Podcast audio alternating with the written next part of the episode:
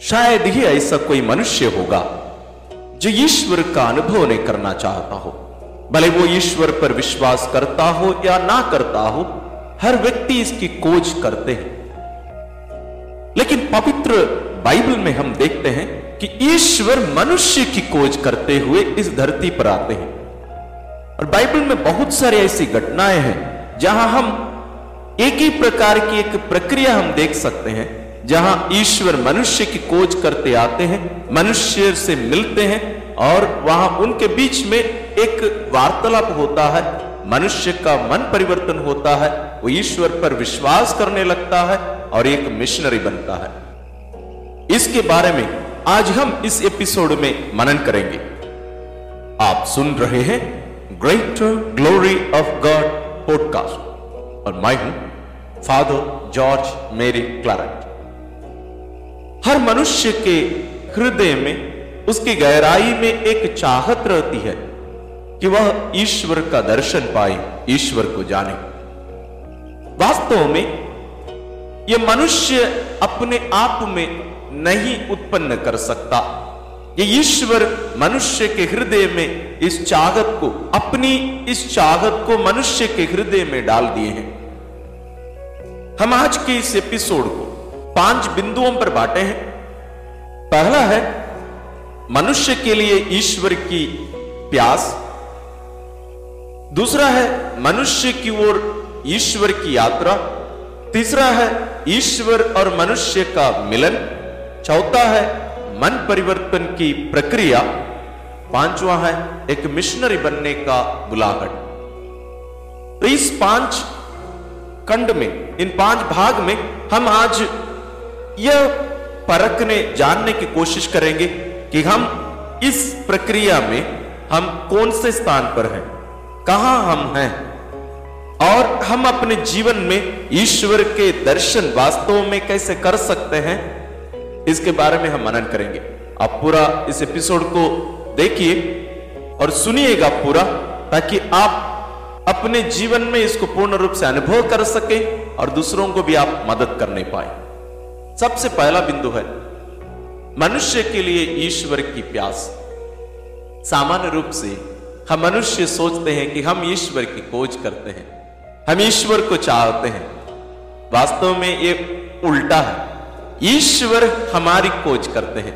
ईश्वर अपने हृदय में हम हर एक के लिए चाहत रखते हैं, हम हर एक को ईश्वर चाहते हैं। ईश्वर हमारे लिए प्यासे हैं।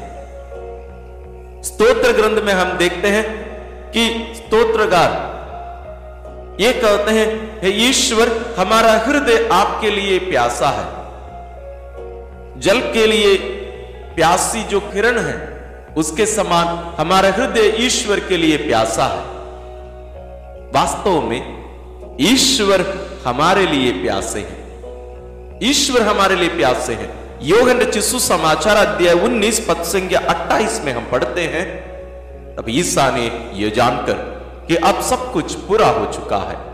धर्म ग्रंथ का लेख पूरा करने के उद्देश्य से कहा, मैं प्यासा आपको लगेगा कि यह वचन यीशु उस कथन को पूरा करने के लिए केवल कहे नहीं। हम आज के मनन चिंतन के लिए योगन समाचार अध्याय चार पद संज्ञा पाँच से पद संज्ञा बयालीस तक के इस घटना को, जहाँ यीशु एक समार स्त्री से मिलते हैं, इस घटना को हम लेंगे। इस घटना के सातवें पद संज्ञा में हम देखते हैं, एक समार स्त्री पानी भरने आई। ईसा ने उससे कहा, मुझे पानी पिला दो, मुझे पानी पिला दो। दूसरे शब्द में हम कहें तो मैं प्यासा मैं प्यासा हूँ। मुझे पानी पिला। वास्तव में यीशु ज़रूर अपनी यात्रा से तक गए थे, वहाँ इंतज़ार कर रहे थे, वहाँ बैठे हुए थे। कोई ना कोई आए, उन्हें पानी पिलाए। वास्तव में वो तक गए थे। वो उसके पहले के पद संज्ञाओं को यदि हम देखें तो ये सत्य हमें पता चलेगा। लेकिन यहाँ यीशु इस समार स्त्री के लिए, उनके हृदय में, उनके मन में, उनके दिल में जो प्यास थी उसको वहाँ प्रकट करते हैं। ईश्वर के हृदय में आपके लिए और मेरे लिए प्यास है। ये ना केवल प्यार है, ये प्यास है। एक पुरुष के हृदय में एक स्त्री के लिए और एक स्त्री के हृदय में एक पुरुष के लिए जैसे हम कहते हैं प्यास है। ये उससे बढ़कर एक प्यास है, ईश्वर के हृदय में और हमारे हृदय में ईश्वर के लिए एक प्यास है। ये प्यास तब तक बुझाई नहीं जा सकती, जब तक ईश्वर हमसे ना मिल जाए और हम ईश्वर से ना मिल जाए। इस घटना में हम देखते हैं, यीशु पहले से आकर वहाँ इंतज़ार कर रहे थे। इस समार स्त्री के लिए यीशु इंतज़ार कर रहे थे। वहाँ लिखा है, पद संख्या छह में, वहाँ याकूब का झरना था। ईसा यात्रा से तक गए थे, इसलिए वह झरने के पास बैठ गए। उस समय दोपहर हो चला था। हम सुसमाचार में ऐसे दूसरा कोई भी घटना नहीं देखते हैं, जहाँ यीशु अकेले बैठ गए एक जगह पर। ज़रूर, रात के समय या सुबह के समय अकेले जाकर एकांत में वे ज़रूर प्रार्थना किया करते थे। लेकिन यात्रा करते समय ऐसे शिष्यों को छोड़कर अकेले बैठ गए, ऐसे हम सुसमाचार में अन्य कोई भी जगह पर हम पढ़ते नहीं। यहाँ यीशु आकर अकेले बैठ गए कहाँ पर? झरने के पास, यानी कुएँ के पास बैठ गए और हम वहाँ देख रहे हैं, एक समार स्त्री दोपहर के समय आती है। वो किस प्रकार की स्त्री होगी, हम इसके बारे में आगे देखेंगे। उस स्त्री के इंतज़ार में यीशु वहाँ बैठ गए, इंतज़ार कर रहे थे। उनको मालूम था यहाँ ये स्त्री आएगी। वो हर दिन ऐसे ही समय आया करती थी। और यीशु ईश्वर होने के कारण वो पहले से जान देते वो स्त्री यहाँ आएगी। उसके इंतज़ार में यीशु वहाँ बैठ गए यहाँ उस स्त्री के यीशु के पास आने के पहले यीशु उस स्त्री के पास आ गए ये वो दूसरा भाग है हमारी इस मनन चिंतन का। यानी हम सामान्य रूप से सोचते हैं कि हम प्रार्थना करने जा रहे हैं। नहीं ईश्वर वास्तव में आपको अपनी ओर खींच रहे हैं। ईश्वर आपसे बातें करना चाहते हैं। हम सोचते हैं कि प्रार्थना का मतलब हमारी ईश्वर से बात करना है। हम जाकर ईश्वर से कुछ कहकर वापस आ जाए, ये प्रार्थना हम कहते हैं। हम बोलते रहते हैं प्रार्थना में। प्रार्थना वो नहीं है वास्तव में। प्रार्थना सुनना भी होता है। सबसे पहले सुनना। प्रार्थना ईश्वरीय कार्य है। हम इसके पहले, इसके बारे में बहुत सारे वीडियोस बनाए हैं, हमारे चैनल में हैं, प्रार्थनाओं के बारे में। ज़रूर आप उनको देखिए, मनन करिए, उनका लिंक हम डिस्क्रिप्शन में दे रहे हैं। यानी प्रार्थना ईश्वर का कार्य है, ईश्वरीय कार्य है। जहाँ ईश्वर हमारे पास आकर हमसे वार्तालाप करना चाहते हैं, हमारे साथ बैठकर बातचीत करना चाहते हैं। हम सोचते हैं कि प्रार्थना का मतलब हम जाकर ईश्वर के पास जाकर उनको जानकारी देना, उन्हें सुझाव देना और उन्हें आदेश देना। आप अगली बार जब प्रार्थना करने जाएँ, आप अपने शब्दों पर ध्यान दीजिए। आपकी प्रार्थना कैसी होती है? हम ईश्वर को जानकारी देते हैं, हम उन्हें यह बताते हैं कि क्या क्या हो रहा है। अभी कोरोना महामारी हो, अन्य समस्या हो, परिवारों में जो चुनौतियाँ हैं, व्यक्तिगत जीवन में चुनौतियाँ हैं, हम उन्हें पूरी जानकारी देते हैं और उन्हें हम सुझाव भी देते हैं। हम उन्हें बताते हैं कि उन्हें क्या करना चाहिए। ऐसी ऐसी परिस्थिति है तो आपको ऐसे ऐसे करना चाहिए। हम उन्हें सुझाव देते हैं और कभी कभी हम आदेश दे देते हैं। हम उन्हें दे देते हैं चुनौती। आपको इस कार्य को पूरा करना है, नहीं है तो अगली बार मैं आपके पास नहीं आने वाला। तो हमारी प्रार्थना एक प्रकार से ईश्वर के पास जाकर हमारी बात करने के बारे में हो जाती है। हम जाकर उन्हें कुछ बताए, उन्हें कुछ बोले।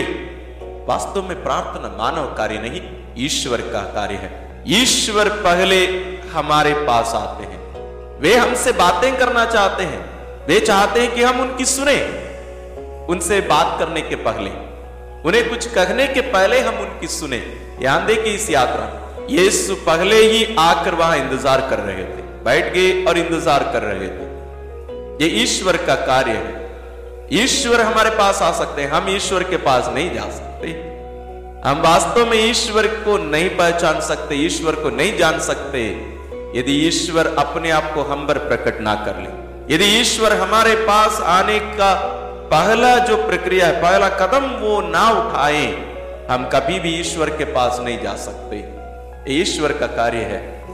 यदि आपके जीवन में आपको अनुभव होता है कि आप ईश्वर को नहीं जान पा रहे हैं आप ईश्वर के पास नहीं जा पा रहे हैं तो आपको पूछना है, ईश्वर, मुझे आपके पास बुला लो। ईश्वर, मुझे कृपा दे कि मैं आपकी बुलाहट सुनने पाऊँ। आप जो मुझे बुला रहे हैं, मैं आपकी आवाज़ पहचानने पाऊँ। इस हमारी स्त्री ईश्वर की आवाज़ सुन रही थी। लेकिन उन्हें वास्तव में पता नहीं चला, वो चली पानी भरने। वहाँ ईश्वर उसका इंतज़ार कर रहे थे। मैं ऐसे बहुत सारे लोगों को जानता हूँ। जो कहते हैं, फादर, ईश्वर हमसे क्यों नहीं बात नहीं करते हैं? हमें क्यों नहीं बुलाते हैं? और कोई कोई कहते हैं, मैं ईश्वर में कभी विश्वास करूँगा ही नहीं। ईश्वर, वास्तव में यीशु ईश्वर नहीं है। ऐसे बहुत सारी घटनाएँ मेरे जीवन में घटी हैं, जहाँ मेरे आस पड़ोस में रहने वाले या जिनको मैं देखा हूँ, मिला हूँ, उनको मैं चुनौती तक दिया हूँ। और ऐसे बहुत सारे लोग जो कभी कहे, हम यीशु के पास कभी भी नहीं जाएँगे, ईश्वर पर विश्वास करेंगे ही नहीं। चैलेंज किए, चुनौती दिए थे। और ईश्वर को धन्यवाद, उनमें बहुत सारे लोगों को ईश्वर अपने पास खींच कर लेके आ गए। इस हमारी स्त्री के जीवन में, यानी उसके घर में यीशु पानी कम कर दिए, वो हमारी स्त्री पानी भरने वहाँ कुएँ के पास आती है। हम बहुत सारे लोगों के जीवन में ईश्वर समस्याओं को उत्पन्न कर देते हैं, बीमारियों को लेकर डाल देते हैं, शैतानी शक्तियों को आने दे देते हैं और भी बहुत सारे कार्य होने देते हैं, करते नहीं है, होने देते हैं। क्यों? ताकि उनके द्वारा हम उनके पास जाएँ। उनके द्वारा हम उनके पास जाएँ। जब हम भी लोगों के पास जाते हैं, लोग हमारे पास आते हैं, हम लोगों से यही कहते हैं आप लोगों के जीवन में जब समस्या, परेशानी, दुख आते हैं, तभी आप ईश्वर की खोज करते हैं या ईश्वर के पास आते हैं। इसलिए ईश्वर चाहते हैं कि आप हमेशा उनके पास आए और उसके लिए यदि आप चाहते हैं कि आपके जीवन में दुख आने से ही आप ईश्वर के पास आएँगे तो मान लीजिए, आप विश्वास करिए आपके जीवन में हमेशा दुख रहेगा, हमेशा परेशानी रहेगी, हमेशा शैतानी शक्तियाँ आपको सताते रहेंगे। क्यों? क्योंकि आपके जीवन में ये सब नहीं रहेगा तो आप ईश्वर के पास नहीं जाएँगे। और ईश्वर आपको चाहते हैं।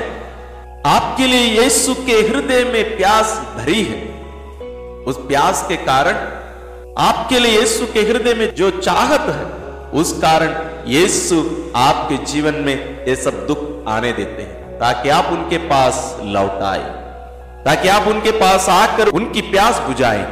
इसलिए यीशु हमें अपनी ओर आकर्षित करने, अपनी ओर खींच ले आने के लिए हमारे जीवन में दुख आने देते हैं।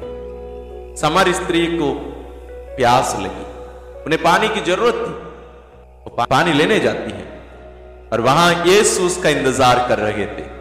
यीशु उसका इंतज़ार कर रहे थे। उसी प्रकार जब हम ईश्वर के पास जाते हैं, वहाँ हम पाते हैं कि यीशु पहले से आपका इंतज़ार कर रहे हैं, मेरा इंतज़ार कर रहे हैं। और वहाँ दोनों का मिलन होता है।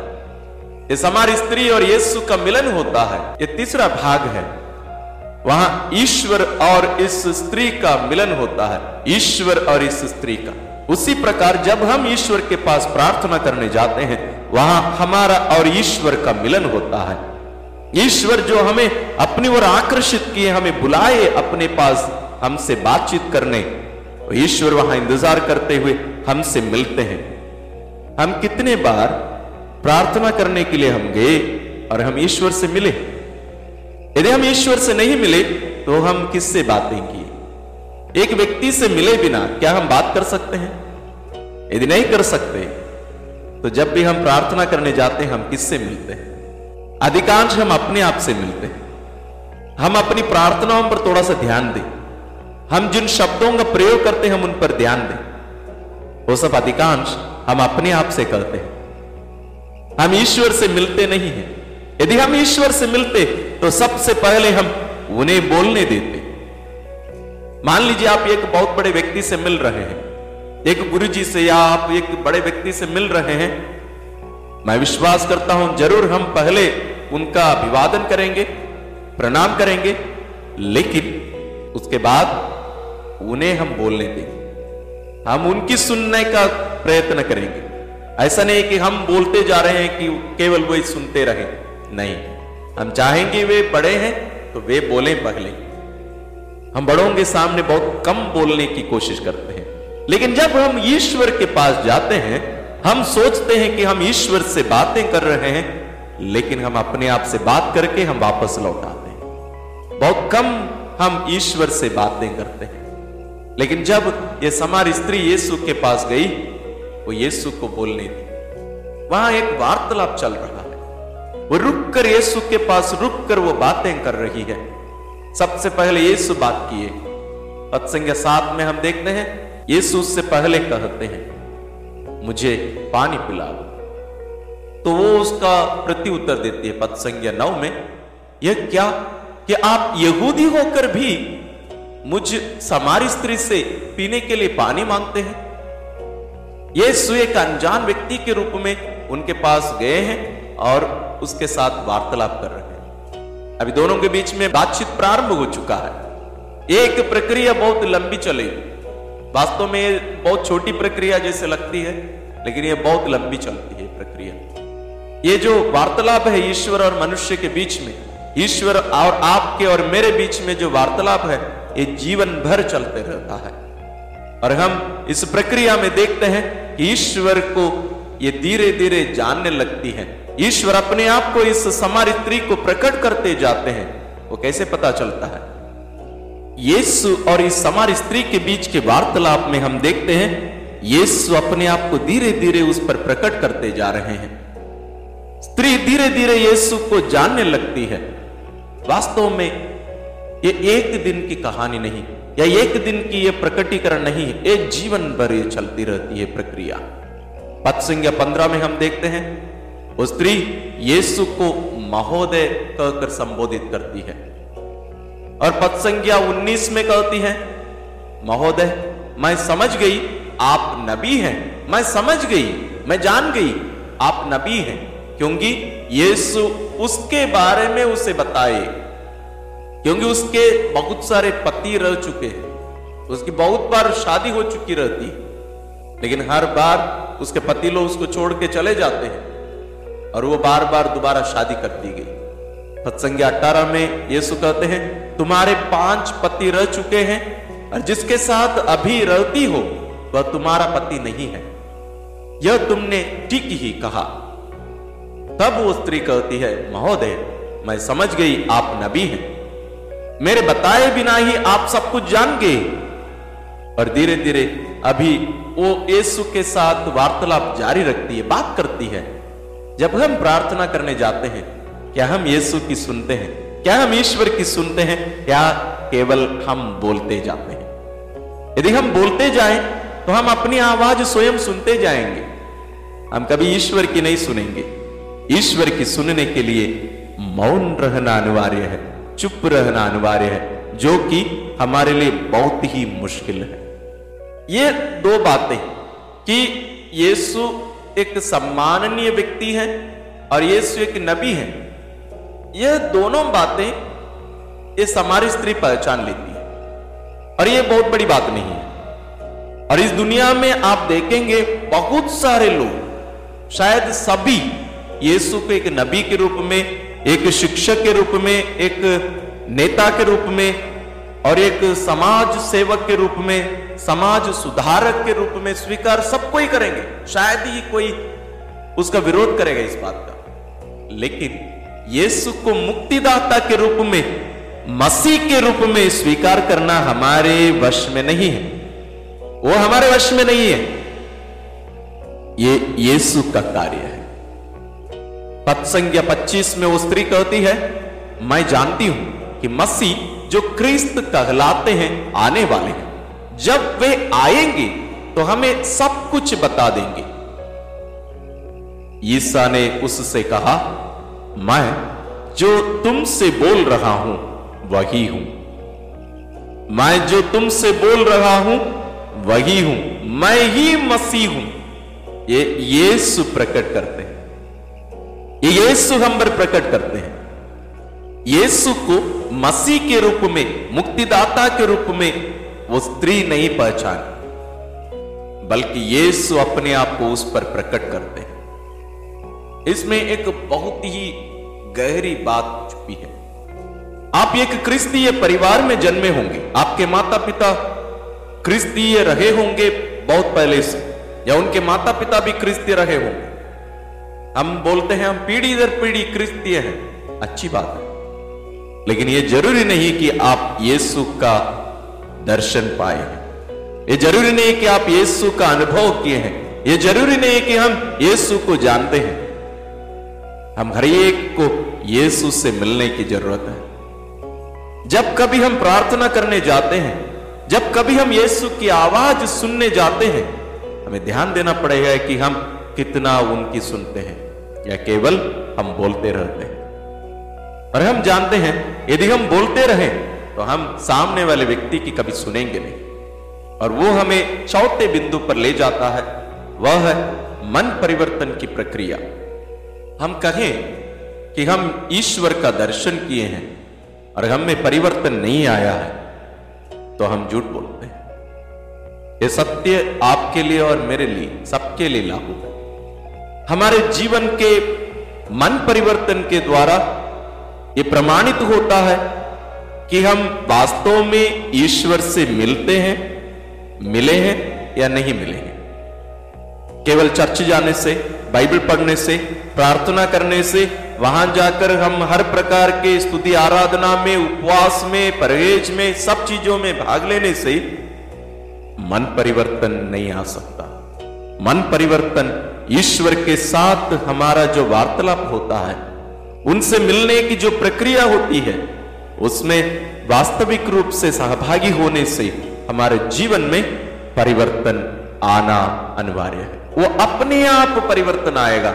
उसका ज़बरदस्ती हमारे ऊपर तोपने की ज़रूरत नहीं है। हमें प्रयास करने की ज़रूरत नहीं है। तो हमें अपने आप से पूछ कर देखना पड़ेगा। क्या हम वास्तव में ईश्वर से मिलते हैं या नहीं? या जैसे मैंने पहले से कहा है, हम अपने आप से बातें कर कर खुश होकर आते हैं हाँ मैं आज बहुत अच्छा प्रार्थना किया ये समार स्त्री यीशु के साथ वार्तालाप में बनी रही, लगी रही। और धीरे धीरे यीशु को जानती गई और इस ज्योति को जानने के द्वारा उसके अंधकार में जीवन ज्योतिर्मय बन गया। यीशु उसको स्वतंत्र कर दिए, क्योंकि वो यीशु को जानने लगी। यीशु को जानने के द्वारा ईश्वरीय प्रेम को वो अनुभव करने लगी। इतनी पापनी स्त्री होने के बावजूद उनका पूरा समाज उनको दरकिनार करके दूर भगा के रख दिया था, क्योंकि वो एक पाप में जीवन जी रही थी। सबको ही उसके उस पाप में जीवन को जानते थे। यहाँ वो अनुभव करती है। ईश्वर उसकी खोज में आए हैं। वो अनुभव करती है जो व्यक्ति, जो महोदय, एक नबी, अभी मसीह है। उनके उद्धार करता है, उसके उद्धारक हैं, वो उससे प्यार करते हैं। उस प्यार उसको बदल देता है। ईश्वर हमसे ये नहीं चाहते कि हम पूरा अच्छे होकर, पवित्र होकर हम ईश्वर के पास जाएँ। नहीं। ईश्वर चाहते हैं कि हम जैसे भी हैं, वैसे ही उनके पास जाएँ। जहाँ कहीं भी हम हों, वैसे ही हम ईश्वर के पास जाएँ, वहीं ईश्वर हमसे मिलने आएँगे। वह हर समय हमारे पीछे लगे हुए हैं, क्योंकि वो प्यासे हैं। आपके लिए और मेरे लिए यीशु प्यासे हैं। इसलिए हमारी खोज करते हुए वे हमारे पीछे पीछे आए हैं। शरीर धारण कर हमारे पास आ गए ये बताने के लिए कि ईश्वर हमसे प्यार करते हैं। ईश्वर के उस असीम प्रेम का अनुभव हमारे जीवन में मन परिवर्तन लाता है। और ये स्त्री मन परिवर्तित होकर, वो अपना पूर्ण जीवन परिवर्तित पाकर, यीशु की उपस्थिति में उसका संपूर्ण जीवन बदलकर, एक पवित्र व्यक्ति बनकर, ईश्वरीय जीवन का अनुभव करते हुए दौड़कर जाती है अपने लोगों के पास। वो है पांचवा बिंदु। एक मिशनरी बनने का बुलाहट। एक मिशनरी बनने का बुलाहट उस हर व्यक्ति को मिलता है जो यीशु का दर्शन किए हैं। जिनमें परिवर्तन आया है, वे यीशु का साक्षी बनते हुए, एक मिशनरी बनते हुए दूसरों के पास जाएँगे। पद संख्या उनतालीस में हम पढ़ते हैं, उस स्त्री ने कहा, उन्होंने मुझे वह सब जो मैंने किया बता दिया है। इस कारण उस नगर के बहुत से समारियों ने ईसा में विश्वास किया। उस स्त्री की साक्ष्य सुनकर, बात सुनकर बहुत सारे समारी, बहुत सारे लोग यीशु में विश्वास किए। पत्संग चालीस में हम पढ़ते हैं, इसलिए जब वे उनके पास आए तो उन्होंने अनुरोध किया कि आप हमारे यहाँ रहिए। वह दो दिन वहीं रहे। उस समारी स्त्री के साक्ष्य सुनकर लोग यीशु में विश्वास करने लगे। और यीशु से अनुरोध किए, आप हमारे यहाँ रहिए। और यीशु वहाँ दो दिन रहे। और आगे हम पढ़ते हैं, बहुत से अन्य लोगों ने उनका उपदेश सुनकर उनमें विश्वास किया। पहले उस स्त्री के साक्ष्य सुनकर यीशु में विश्वास किए, उसके बाद यीशु के उपदेश सुनकर उनमें विश्वास किए। और आगे वे कहते हैं, और उस स्त्री से कहा, अब हम तुम्हारे कहने के कारण ही विश्वास नहीं करते। हमने स्वयं सुन लिया है और हम जान गए हैं कि वह सचमुच संसार के मुक्तिदाता है। यह अनुभव हमारे जीवन में होना है। हम दूसरों के साक्ष्य सुनकर केवल नहीं, व्यक्तिगत रूप से यीशु की सुनने की ज़रूरत है। और ज़रूर, जो लोग यीशु की बातें सुनकर उनमें विश्वास करने लगे, उन लोग भी उस समारी स्त्री के समान दूसरों के पास साक्षी बनकर गए होंगे, एक मिशनरी बनकर गए होंगे। यीशु के बारे में बताने के लिए, ये जो नाजरी है, यीशु नाजरी है, वो हमारे मुक्तिदाता है। वो ना केवल अच्छी अच्छी शिक्षा देते हैं, बल्कि वे हमारे मुक्तिदाता हैं। ये साक्षी, ये जीवन केवल जीना नहीं, बल्कि दूसरों को यीशु के पास ले जाकर, उनको छोड़कर हमें हट जाना चाहिए। हमें ओझल हो जाना चाहिए उस जगत से। हमें बने नहीं रहना चाहिए। क्योंकि आजकल हम देखते हैं बहुत सारे ऐसे लोग उत्पन्न हो रहे हैं दुनिया में। यीशु के बारे में शिक्षा देते तो हैं, लेकिन अपने आप को यीशु के स्थान पर खड़े कर देते हैं। वे अपनी शक्ति प्रकट करते हैं। वे कहते हैं हम मेरी प्रार्थना करने से, मेरी आवाज़ सुनने से शैतान भाग जाता है। लोग चंगे हो जाते हैं। लोग अपनी शक्ति का प्रदर्शन करते हैं। नहीं। वो समारी स्त्री ओझल हो गई। वो वहाँ से दूर चली गई। वो रही ज़रूर, लेकिन वो नम्र बन गई और वो लोगों के पीछे हट गई। वहीं छुपी रही। संत बपतिस्ता कहते हैं, मैं घटता जाऊँ और वह बढ़ते जाए।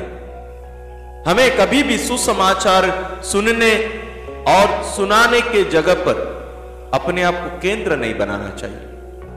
एक शक्ति प्रदर्शन नहीं है, वहाँ ईश्वर की शक्ति प्रकट की जानी चाहिए। तो ये रहे पाँच बिंदु। पहला है, मनुष्य के लिए ईश्वर की प्यास। दूसरा है, मनुष्य की ओर ईश्वर की यात्रा। तीसरा है, ईश्वर और मनुष्य का मिलन। चौथा है, मन परिवर्तन की प्रक्रिया। और पांचवा है, एक मिशनरी बनने का बुलाहट। आप इसको अपने जीवन में रखकर देखिए, मूल्यांकन करके देखिए आप इस प्रक्रिया में कहाँ पर है। मुझे लगता है यदि आप बहुत दिनों से यीशु को जानते हैं, आप प्रार्थना करते हैं, विश्वास करते हैं तो हम तीसरे इस क्षेत्र में या बिंदु पर होंगे, जहाँ हम ईश्वर से मिलने की कोशिश कर रहे हैं और हम उनसे मिलने के बदले में अपने आप से मिलकर हम वापस आते हैं। हम यीशु की सुनना सीखें और जब हम यीशु की सुनना सीखेंगे हमारे जीवन में परिवर्तन आना शुरू हो जाएगा। जब परिवर्तन आएगा, हम अपने आप एक मिशनरी बन जाएँगे। मुझे आशा है कि आप इसको पूरा सुने हैं, आप बार बार इसको सुनेंगे और अपने जीवन में इसका मूल्यांकन करेंगे, अमल करेंगे, अपने जीवन में यीशु का अनुभव करेंगे और उनके साक्षी बनकर एक मिशनरी बनकर दूसरों को यीशु के पास ले आकर उनके साथ आनंद मनाएँगे। और यीशु के प्यास बुझाने, यीशु से मिलने जाइए। और दूसरों को भी यीशु के पास ले आइए। ईश्वर आप सबों को आशीर्वाद प्रदान करें